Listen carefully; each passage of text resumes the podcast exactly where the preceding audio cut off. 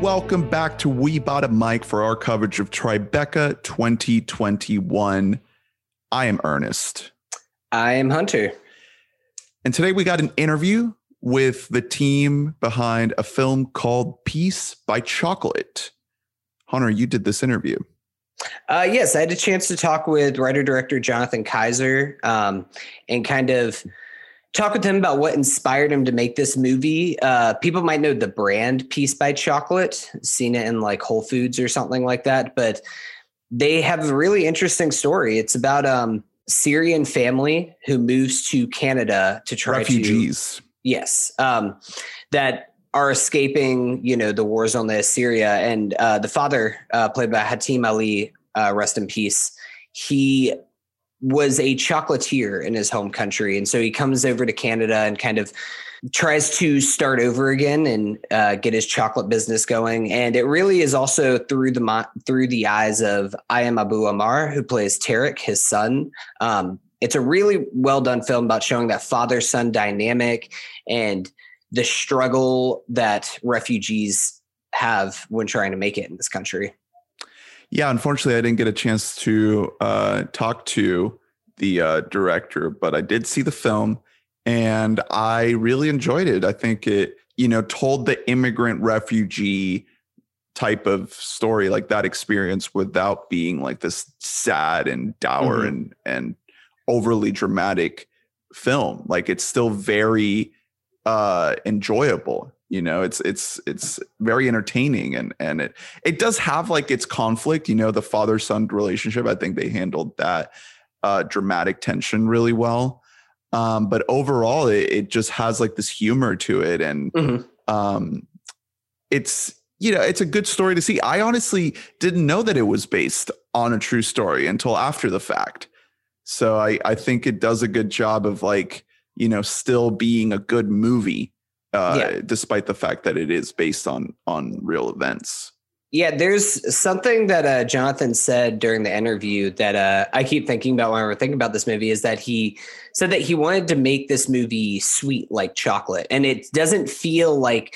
I mean, especially just so many of these films are trying to tell a refugee story, even if they are incredibly well done, they can be a bit of a downer. And this movie is not a downer. It's just a it's a fun, fun film while still having a, a serious uh, tone to yeah, it. Yeah, still know? has something so, to say. Yeah, because the the Tarek character, like he wants to be a doctor, right? Like he that's what he wants to do. He wants to come to Canada and be a doctor, and and that conflict of like, you know, not being able to to follow through with that and and having this chocolate business kind of arise from that, I think uh, is handled really well. So uh, here we have the uh, interview with the filmmakers behind Peace by Chocolate. I hope you enjoy.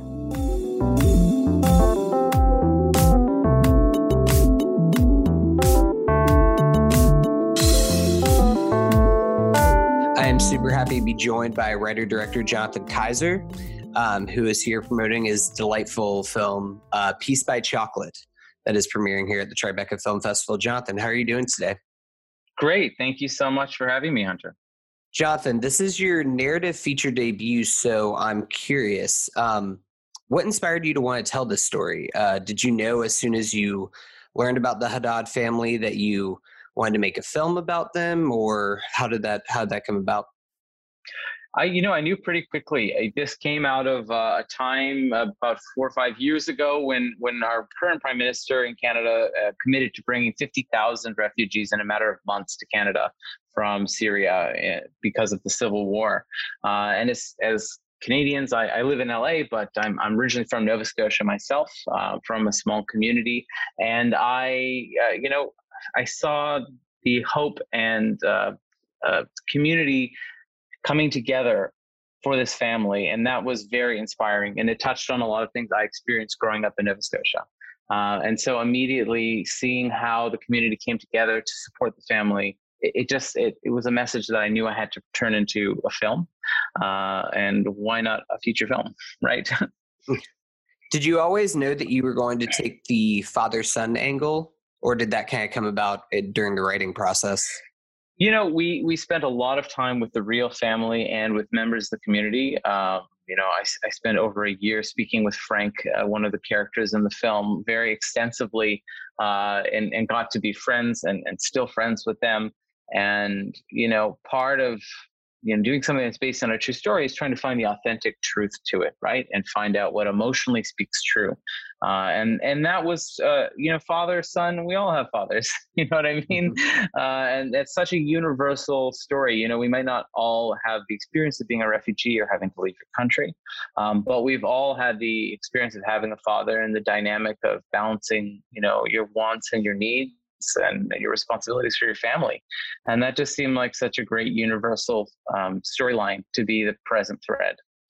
I was actually going to touch on the universality of the story because for a film that is about this specific uh, Syrian family that moves to Canada, there is such a universality in the way that you tell the story. I mean, from the father son dynamic, specifically with the son, uh, Tarek, having to choose between his own dreams and aspirations and uh, helping out his family. Um, was this like a conscious decision by you to actually come up with that sort of dueling narratives in the main character's head, or um, did that just kind of occur by happenstance? I mean, I, I, would definitely draw my my documentary background. This is my first narrative fiction. Um, I've, I've made a, a, feature doc and other docs, and, and part of a documentarian's job is to go in and kind of figure out what the story is, right? And find out where the interesting tensions and storylines uh, and characters are going to be. And uh, so it, part of it that is is that discovery, but the other part is that uh, you know my my mission as a creator, as a filmmaker, is to tell stories of hope exclusive in not exclusivity inclusivity and uh, and ones that bring us you know some hope for the future how we want to see the world not necessarily how the world is. Uh, and so you know there's there's that lens that is bringing out those elements and making sure that it is at the forefront of what we see. Um, because I, I, think that is the most um, universal part of the story right? Again father son chocolate who doesn't like chocolate, right? What a great what a great medium to discuss something like immigration and refugees, right? Which is a really hot button topic, and um, it's very sweet chocolate. so, yeah. yeah. There, I mean, there is like a real sweetness to this whole film, which I I really appreciate a lot. I thought that was a very effective way to tell this story. Thank you. Um, speaking to that point, I noticed uh, whenever I was watching your film a lack of, let's say, outwardly racist characters. I mean, there's definitely racial profiling and stuff that's happening when you have like the health inspector coming in saying, I can't understand what they're saying, or the US yeah. Border Patrol and stuff like that. But there's not, um, I'll say like aggressive racial actions being taken. What what led to the decision to not include that in your film?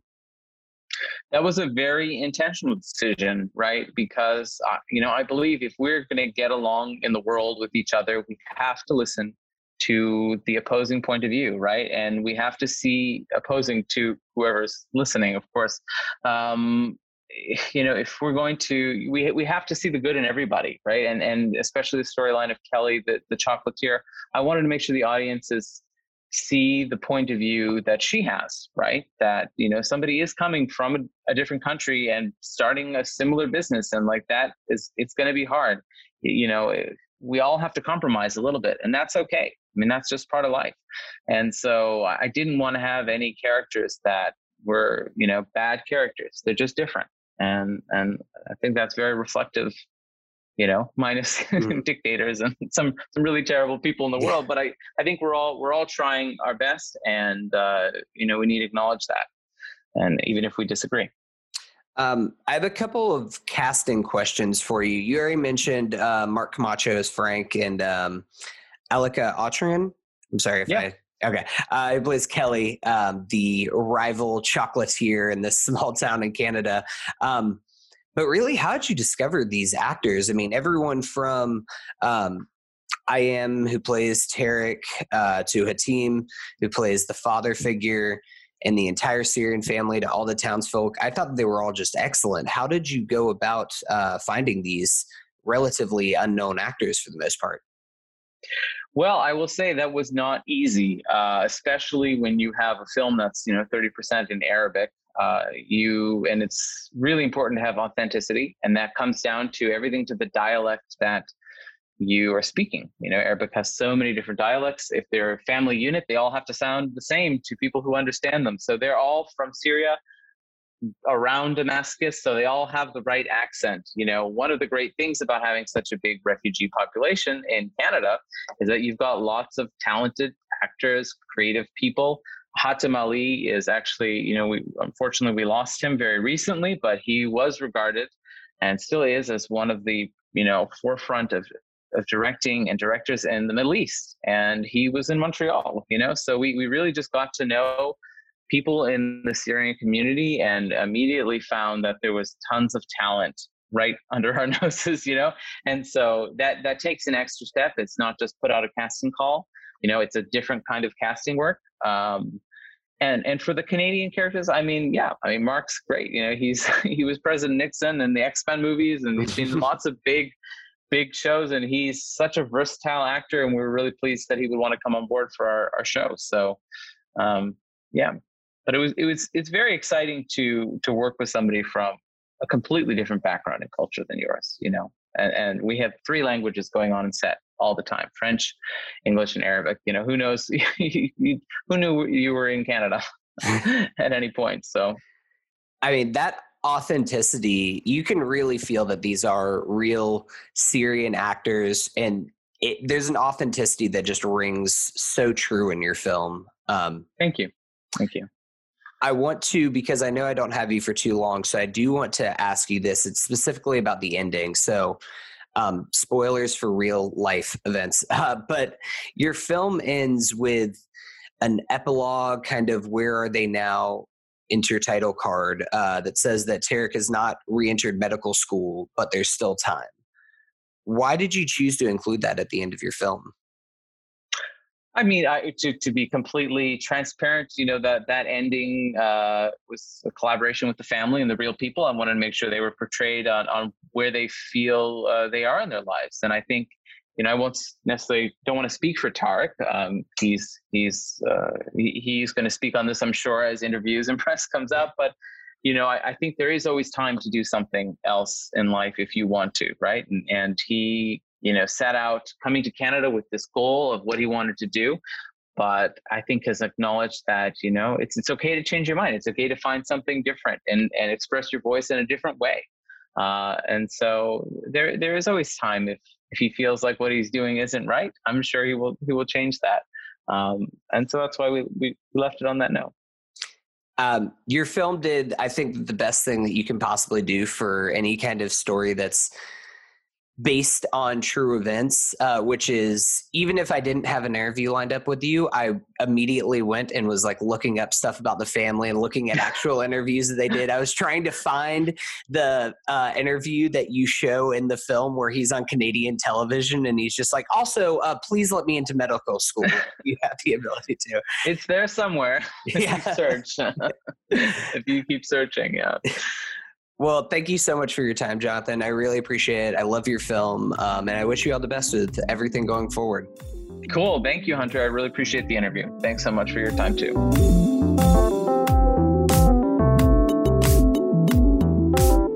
All right. Thank you so much to Jonathan Keijser for that great conversation. The writer and director of Peace by Chocolate, which just had its premiere at Tribeca 2021 and I hope you all get a chance to see the movie once it actually has its uh, its full on official release. Um, it's one of uh, the standout ones from the festival, in my opinion. Um, I haven't seen as many as you have, Hunter. So, but of the ones yeah, that I have seen, I mean, you can hear it in my interview. I did. I really enjoyed this film. It's it's got a, a, kind of a rewatchability that a lot of these films don't have. That's something that I kind of just want to like throw on again, like show my family. It's just it's a very uh very well done film. Little uh Justin Trudeau cameo in there. Yeah. that's the that's the thing that tipped it off to me. That was like, oh, is this? How did they get Trudeau? Like, is this a real story? but uh, but yeah, I hope uh, you all get a chance to see it. Uh, and I hope that you all enjoyed the conversation with the director. Please be sure to check out all our other Tribeca episodes. Uh, visit weboughtamike.net to see all of those and to donate if you're able to. Thanks to all those donors who are donating to support the show. Please rate, review, and subscribe and follow us at We Bought a Mic on social media. If you have any comments or feedback or want to get a hold of us, you can always DM us or email us at weboughtamike at gmail.com. Stay tuned for more episodes and stay safe out there. We'll see you next time. Thanks for listening. Bye-bye. Bye.